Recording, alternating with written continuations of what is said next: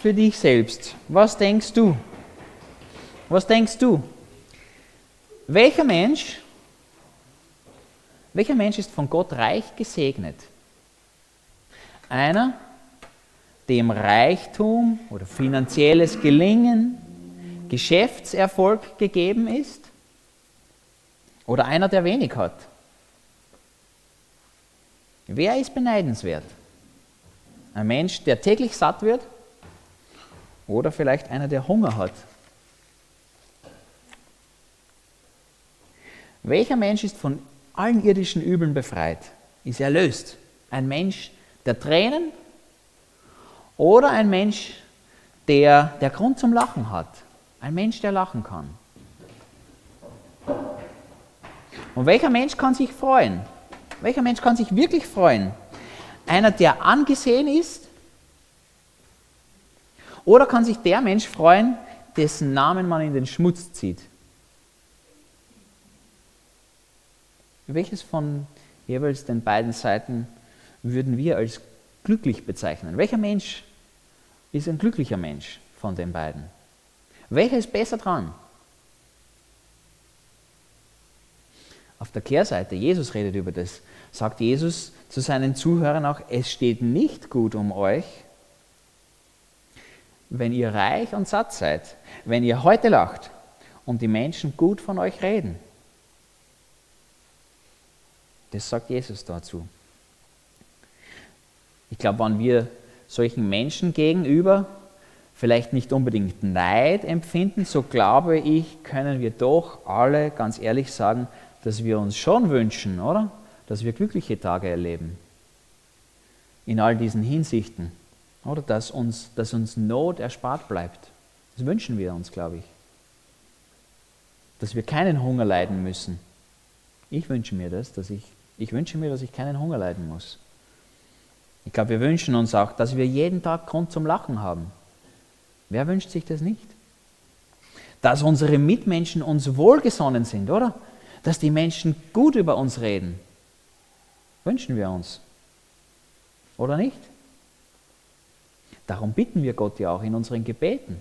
Immer wieder. Weil wir verstehen, oder? Armut, Hunger, Traurigkeit, ausgestoßen sein sind kein Segen an sich. Niemand will beschimpft werden. An ein Armer, glaube ich, wird generell gesagt, an seiner Armut nicht glücklicher werden, oder? Nur weil er arm ist, wird er aufgrund der Armut nicht glücklicher werden. Ein von Gott gesegnetes Leben. Ein glückliches Leben. Ich glaube, die Vorstellung davon, was das bedeutet, war unter den Menschen damals, vor 2000 Jahren, zu denen Jesus gesprochen hat, ich glaube, das war überhaupt nicht anders als es heute ist, oder? So wie wir uns ein glückliches Leben vorstellen, hat sich nicht wirklich verändert. Ich glaube, heute, heute fragen wir Menschen uns auch, wo wir Glück finden können, oder? Wo ist der Ort? Die Quelle des Glücks. Und vor allem, wo ist der Weg dorthin? Wo ist der Weg zum Glück? Ich glaube, den suchen Menschen heute genauso wie damals. Vielleicht auf eine bisschen veränderte Weise, aber doch. Ich glaube, zuallererst und hauptsächlich suchen Menschen heute Glück in sich selbst, oder? Ich habe hier ein Zitat. Es gibt nur einen Menschen, der dich glücklich machen kann. Du selbst. Oder? Niemand anderer kann dich glücklich machen. Nur du selbst. Ich glaube eben, viele Menschen haben heute schon die Ahnung, das Geld, Essen und Trinken, das Ruhm und Beliebtheit, dass das keine Wege zum und auch nicht die Quelle von Glück sein können. Wir sehen das doch, oder? Reiche Menschen, überreiche Menschen sind nicht glücklich. Nicht glücklicher als wir, glaube ich. Oder Menschen, die berühmt sind. Ganz viele von denen sind verzweifelt.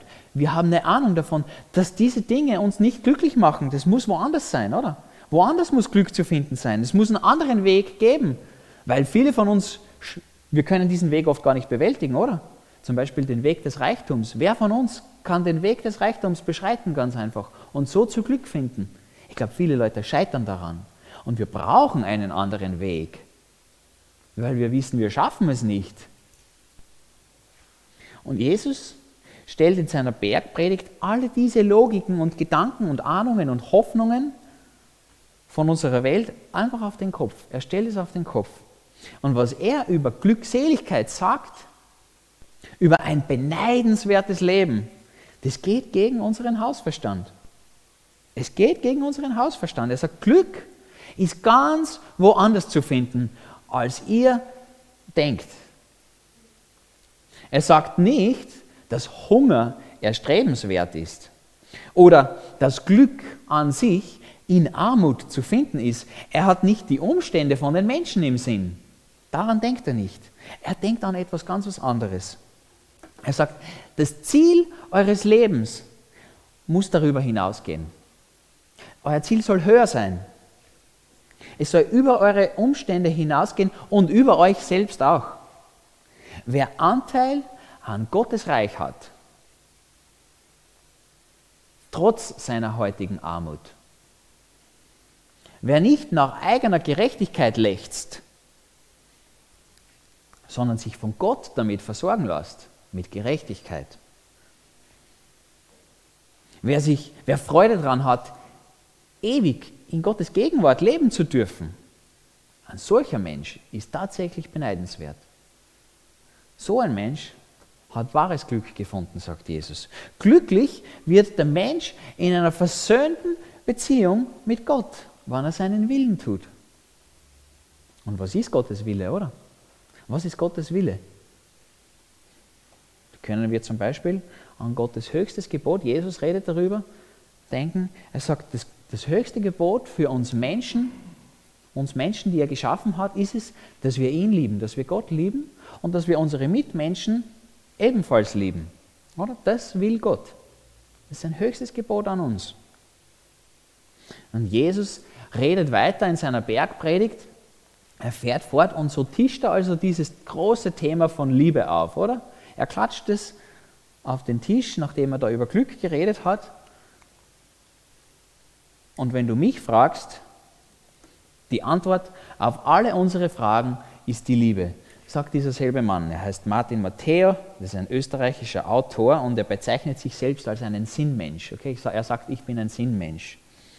Er sagt, wenn du mich nach dem großen Ziel des Lebens fragst, dann antworte ich dir, aus reinem Herzen lieben zu können. Oder? Richtig. Die Frage nach Liebe, neben der Frage nach Glück, ist eine der ganz großen Fragen. Heute wie damals. Es hat sich nicht verändert, es ist nicht in der Vergangenheit geblieben, dass Leute nach, nach Liebe gefragt haben. Heute wie damals suchen Menschen Ansätze. Sie versuchen eine Antwort darauf zu geben. Wenn es also das große Ziel ist, zu lieben, wenn das Gottes Auftrag, sein Wille auch ist für unser Leben, ja wie, oder? Es ist schön zu, zu sagen, wir sollen lieben, aber wie denn? Und vor allem wen? Oder wen sollen wir lieben? Und wie?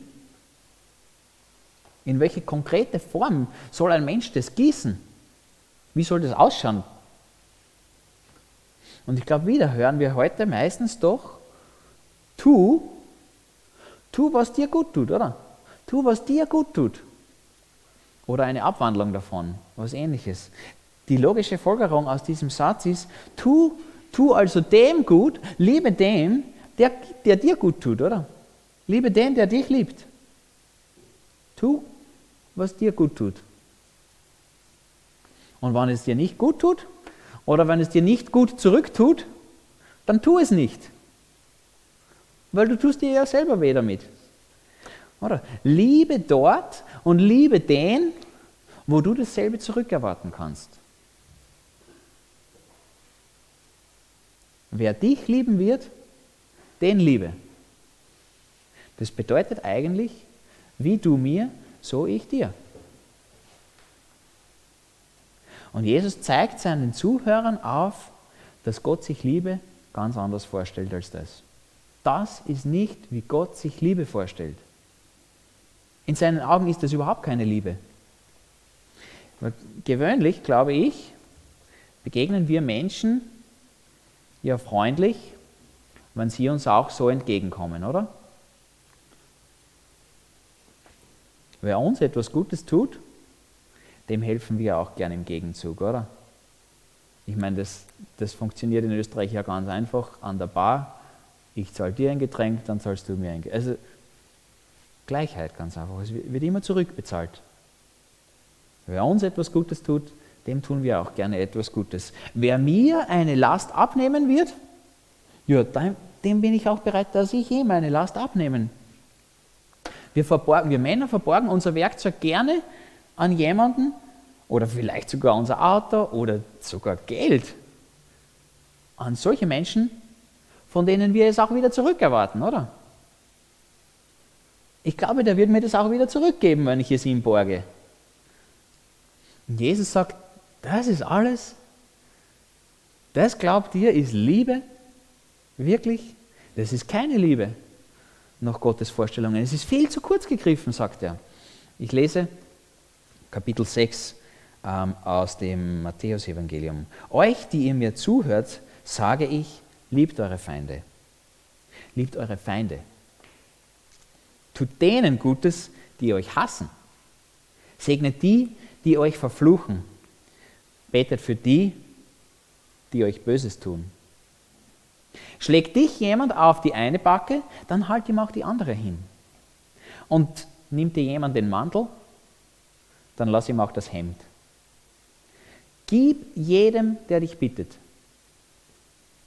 Und wenn dir jemand etwas nimmt, dann fordere es nicht zurück.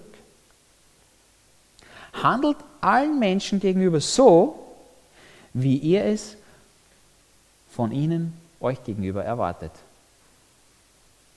Wenn ihr denen Gutes tut, die euch Gutes tun, dann verdient ihr dafür überhaupt keine besondere Anerkennung, sagt Jesus. Aber sollen wir überhaupt nach Anerkennung streben, oder? Ganz am Anfang hat er gesagt, dass das mit der Anerkennung ist sowieso nicht gut.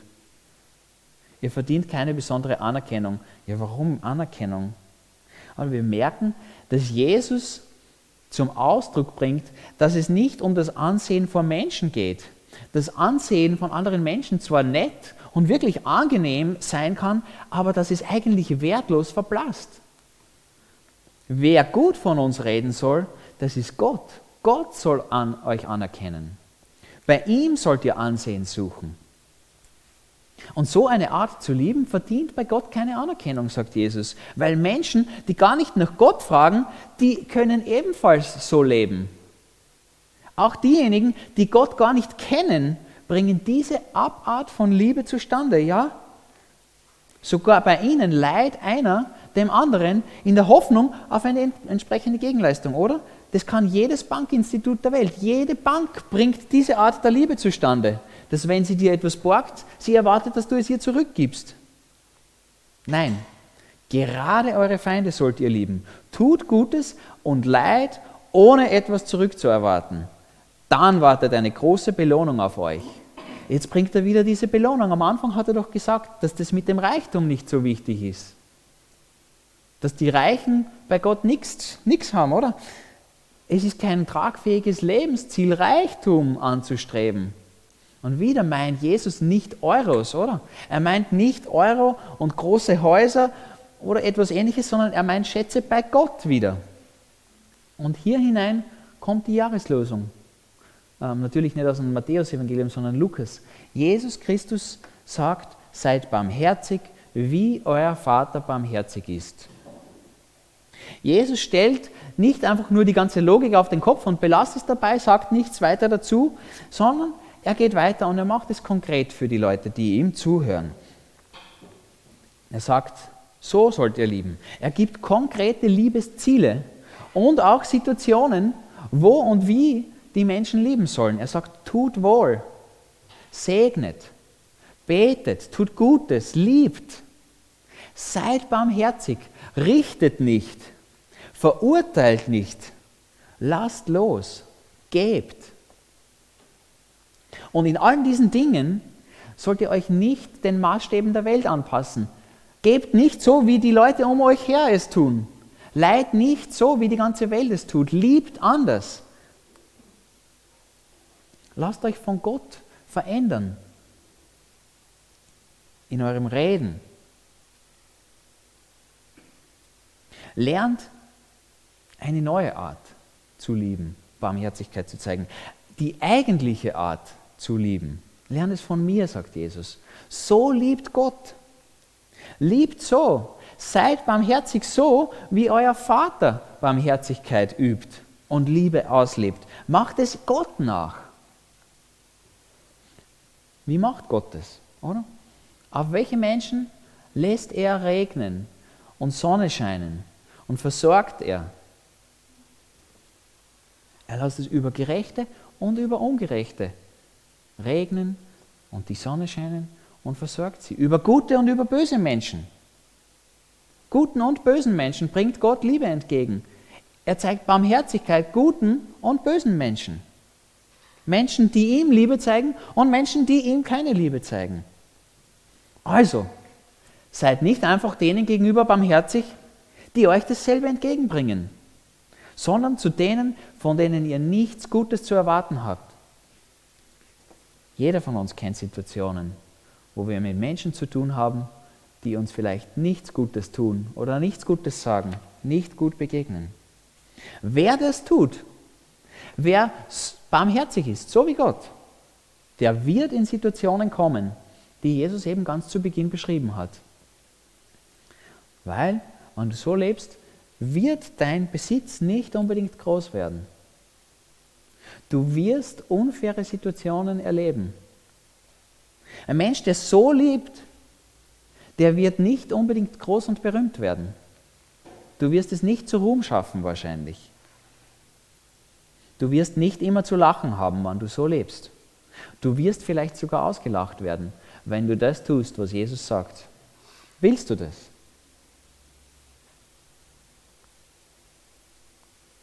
Jesus gibt uns guten Grund, das zu wollen. Jesus gibt uns guten Grund, ein solches Leben leben zu wollen. Und er nennt, oder er sagt, dass ein solches Leben zu Glück führt. Wenn du so lebst, wirst du glücklich werden. Und die Apostel später, nachdem Jesus schon gestorben ist, die geben uns dann in ihren Briefen praktische, praktische Beispiele, wie wir das tun können. Wie kannst du das tatsächlich ausleben? Petrus zum Beispiel sagt, Petrus in seinem Brief sagt, seid voller Mitgefühl, liebt einander. Er redet über die Gemeinde hier zunächst. Liebt einander als Glaubensgeschwister. Geht barmherzig und zuvorkommend miteinander um. Vergeltet Böses nicht mit Bösem und Beschimpfungen nicht mit Beschimpfungen. Im Gegenteil, segnet. Das heißt, setzt euch mit all eurer Kraft für Frieden ein, in der Gemeinde zuallererst in euren persönlichen Beziehungen, setzt dich für Frieden ein. Das soll euer gemeinsames Ziel als Gemeinde sein. Das soll euer Ziel sein. Und davon verspricht auch Petrus Freude und glückliche Tage. Das sagt er. Das wird Freude und Glück bringen. Oder der Paulus, der sagt ähnliches. Er schmückt das Ganze noch weiter auf, aus. Er sagt, helft Gläubigen die sich in einer Notlage befinden. Lasst sie mit ihrer Not nicht allein. Macht es euch zur Aufgabe, gastfreundlich zu sein. Segnet die, die euch verfolgen. Segnet sie, verflucht sie nicht. Das heißt, sagt nichts Böses über sie. Wünscht ihnen nichts Böses. Freut euch mit denen, die sich freuen. Weint mit denen, die weinen. Lasst euch im Umgang miteinander davon bestimmen, dass ihr ein gemeinsames Ziel habt. Er redet auch von so einem Ziel. Seid nicht überheblich, sondern sucht die Gemeinschaft mit denen, die unscheinbar sind. Sucht die Gemeinschaft mit denen, die unbedeutend sind. Haltet euch nicht, für selbst, äh, haltet euch nicht selbst für klug. Vergeltet niemand Böses mit Bösem. Bemüht euch um ein vorbildliches Verhalten gegenüber jedermann. Wenn es möglich ist und soweit es an euch liegt, lebt mit allen Menschen in Frieden. Wieder dieses Ziel des Friedens.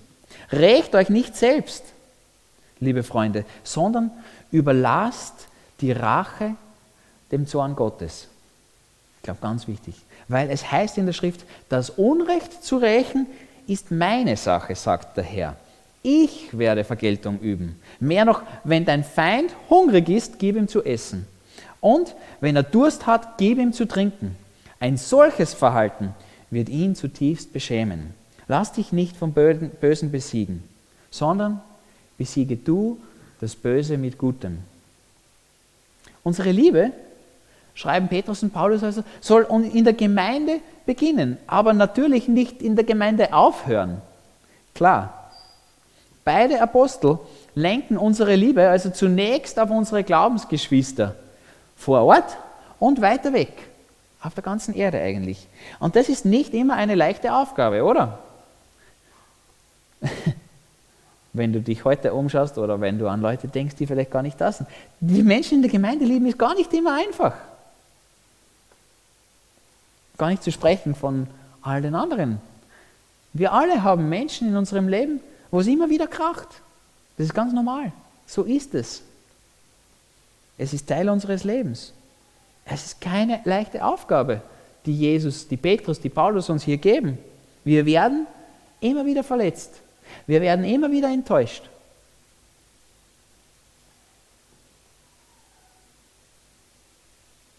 Aber mit unseren Glaubensgeschwistern haben wir doch die Erwartung, dass sie dasselbe Ziel haben wie wir, oder? Wir erwarten doch, dass sie ebenfalls Gott gehorsam sein wollen. Dass sie ebenfalls das tun wollen, was Gott uns aufträgt. Und Petrus und Paulus bestätigen einfach das, was Jesus sagt. Überlasst es Gott, wenn euch Unrecht geschieht. Jemand hat dir Unrecht getan, überlass es Gott, sagen sie. Auf diesen Punkt bringen alle drei es. Konzentriere du dich darauf, dass du Gutes tust. Menschen in ihren großen und kleinen Nöten, dass du die nicht alleine lässt. Du musst nicht nach jemandem suchen, wo das Haus abgebrannt ist. Und eine ganze Familie, du musst nicht nach der großen Katastrophe suchen, wo ein Mensch Not erlebt, den begleite. Wo jemand Freude hat, freu dich mit ihm. Und wo dir jemand begegnet, der Schmerzen hat, der traurig ist, der weinen muss, sei traurig mit ihm. Weine mit ihm. Und die folgenden Dinge trage den Leuten nicht hinterher, sondern lege sie in Gottes Hände. Oder? Dinge können immer nur in der Hand von einer Person sein, in deiner eigenen oder in Gottes Hand, sagen sie. Jemand bringt dir böse Worte entgegen, egal wie. Böse Worte haben wir alle schon gehört. Jemand bringt dir böse Worte entgegen. Er sagt dir etwas, was du nicht hören willst, etwas, das dir wehtut. Jemand verletzt dich mit dem vielleicht, was gesagt wird. Erzähl es nicht herum. Erzähl es Gott. Lege es in seine Hände sozusagen. Oder? Halt es nicht in deiner eigenen Hand fest, sondern lass es liegen bei Gott am Kreuz. Und dann, damit hört es nicht auf, oder? Und dann sprich ein Segensgebet über diese andere Person. Jemand verletzt dich mit Worten, Sag nichts Böses zurück, sag es Gott und dann sag etwas Gutes über diesen Menschen oder zu diesem Menschen. Bete für diese Person. Das ist es, was es heißt. Flucht nicht, sondern segnet. Jemand hat dich vielleicht praktisch verletzt, nicht mit Worten, sondern, keine Ahnung, mit Händen, Füßen oder sonst irgendwie. Vielleicht hat dich jemand sitzen lassen, hat dich enttäuscht, hat vielleicht dir oder deinem Besitz oder deiner Familie Schaden zugefügt. Zahle es nicht heim. Nicht auf dieselbe Weise, nicht auf eine andere Weise, nicht auf eine gleichwertige Weise, nicht hinterrücks und auch nicht direkt. Zahle es nicht heim. Klage diese Person nicht an, sagen Jesus, Petrus, Paulus, sondern bring deine Klage zu Gott. Klage es Gott. Klage nicht den Menschen an und klage diesen Menschen auch nicht vor Menschen an, sondern klage das Gott. Oder es gibt Menschen, vielleicht auch in deinem Leben, die treten dir immer wieder auf die Zehen. Immer wieder. Dasselbe. Der schon wieder. Die schon wieder. Schon wieder. Es ist so, als ob mich diese Person verfolgt, oder? Jedes Mal wieder er. Jedes Mal wieder sie. Jemand, der dich immer wieder ausnützt. Das sind diese Verfolger, von denen Jesus hier spricht. Wenn du verfolgt bist, auch dann wirft es dieser Person nicht an den Kopf. Schon wieder. Puff. Nein, nicht so. sondern sprich Gutes über diese Person. Segne sie vor Gott.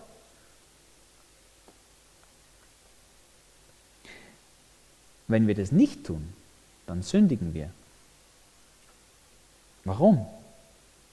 Warum ist es Sünde, wenn wir es anders tun? Weil die Rache Gott gehört, schreibt Paulus. Die Rache gehört Gott. Wenn wir uns also selbst darum kümmern, dass wir Gerechtigkeit für uns schaffen, wenn wir das selbst in die Hand nehmen und die Rache ausüben sozusagen, dann nehmen wir das Gott weg. Wir nehmen Gott etwas aus der Hand, was ihm gehört. Rächt euch nicht selbst. Ich werde Vergeltung üben, sagt Gott. Das heißt, es ist seine Sache. Machen wir es nicht zu unserer Sache. Unsere Sache ist eine andere, sagt Jesus. Jesus sagt, dass wir barmherzig Liebe zeigen sollen, so wie Gott selbst es auch tut. Das ist unsere Sache. Und er verspricht uns, dass wann wir das tun, dass wir ewiges Glück finden werden. Vertrauen wir? Vertrauen wir wirklich, dass, dass Gott wirklich für Fairness sorgen wird? Auch für uns? Auch gegenüber den Menschen, die uns immer wieder verletzen? Hat er wirklich ein aufmerksames Auge darauf? Merkt er das? Vergisst er das eh nicht? Ich glaube, wenn wir das tun und wir so leben, ich glaube, dann werden wir hungrig werden. Ich glaube, wir werden hungrig werden. Heißhungrig nach Gerechtigkeit. Wir werden Hunger nach Gerechtigkeit haben. Und wir werden uns fragen, wer wird das alles bezahlen? Wer wird all das bezahlen, was mir angetan wurde? Im Lauf meines Lebens. Das wird ja immer mehr. Ich glaube, das ist der Hunger, von dem Jesus in den Seligpreisungen spricht. Dann erleben wir das, was Jesus zu Beginn gesagt hat. Glücklich zu preisen seid ihr, die ihr jetzt hungrig, äh, hungert, denn ihr werdet satt werden. Er verspricht uns, dass wir satt werden. Glücklich zu preisen seid ihr, die ihr jetzt weint, denn ihr werdet lachen. Wenn wir so leben, dann werden wir Grund zum Weinen haben, immer wieder. In all dem dürfen wir nicht vergessen, dass wir nicht immer auf der Seite stehen, die einstecken muss, oder? Wir sind nicht immer diejenigen, die einstecken müssen. Wir sind auch immer wieder diejenigen, die austeilen, wenn wir ehrlich sind. Sind es nicht manchmal wir auch, die diese Verletzungen zufügen? Mit harten Worten oder mit Dingen, die wir tun? Müssen wir nicht eingestehen, dass es also eigentlich um unsere eigene Gerechtigkeit auch gar nicht so großartig steht? Wenn wir das über uns selbst erkennen, dann bezeichnet uns Jesus als arm. Du bist arm, nämlich an eigener Gerechtigkeit. Deine Gerechtigkeit ist armselig, sagt er. Meine. Das heißt, wir haben einerseits Hunger danach, dass uns jemand Gerechtigkeit schafft, und andererseits brauchen wir selbst einen, der unseren eigenen Mangel an Gerechtigkeit irgendwie Abhilfe schafft, oder? Und genau das meint Jesus, wenn er sagt, glücklich zu preisen seid ihr, die ihr arm seid. Denn euch gehört das Reich Gottes. Das heißt, als Jesus diese Dinge sagt, da steht ja sein Lebenswerk, das ist ja eigentlich zu Beginn wahrscheinlich seines, seines Wirkens oder zum, spätestens mittendrin oder so. Jedenfalls nicht am Ende. Zu dem Zeitpunkt, wo er diese Dinge sagt, hat niemand ahnen können, dass Jesus selbst es sein wird, der für diese Gerechtigkeit, also diese Gerechtigkeit, nach der wir hungern einerseits, und diese Gerechtigkeit, die uns mangelt, die wir nicht haben, die wir aber brauchen, dass Jesus selbst diese Gerechtigkeit schaffen wird. Jesus selbst ist es, der diese Gerechtigkeit bringt. Je, Gott sendet den Retter, Jesus, zu einem Zeitpunkt, wo wir ihm gegenüber, Gott gegenüber, nicht mit Liebe begegnen. Aber er segnet uns, oder? Er segnet uns, indem er uns Jesus schickt, wo wir sein Recht, seinen Willen noch mit Füßen getreten haben und vielleicht böse sogar über ihn geredet haben oder über die Dinge, die er getan hat, über seinen Sohn, über das Kreuz, böse Sachen gesagt haben. Da vergilt Gott nicht Böses mit Bösem, sondern er überwindet das Böse mit Gutem. Gott macht das am Kreuz setzt er den Schlusspunkt da. Er setzt einen Schlusspunkt hinter das zum Tod verdammte Leben und er markiert mit dem Kreuz einen Wendepunkt. Eine Veränderung setzt ein, indem er uns ewiges Leben anbietet, als wir noch seine Feinde waren. Zeigt Gott selbst uns, wie er sich Liebe und Barmherzigkeit vorstellt. Genau so. Und Gott spricht jeden frei, der an seinen Sohn Jesus glaubt. Er verurteilt und verdammt nicht also. Er tut es, wovon er redet. Gott lässt Jesus seinen Zorn spüren und übt keine Vergeltung an all denen, die als seine Kinder mit Jesus Christus leben. Gott übt keine Vergeltung an uns. Gott vollzieht seine Gerechtigkeit nicht an uns und vollzieht stattdessen die Strafe am Kreuz von Golgatha. In großer Dankbarkeit Jesus gegenüber dürfen wir also Barmherzigkeit, äh, barmherzig sein, wie unser Vater im Himmel uns Barmherzigkeit gezeigt hat.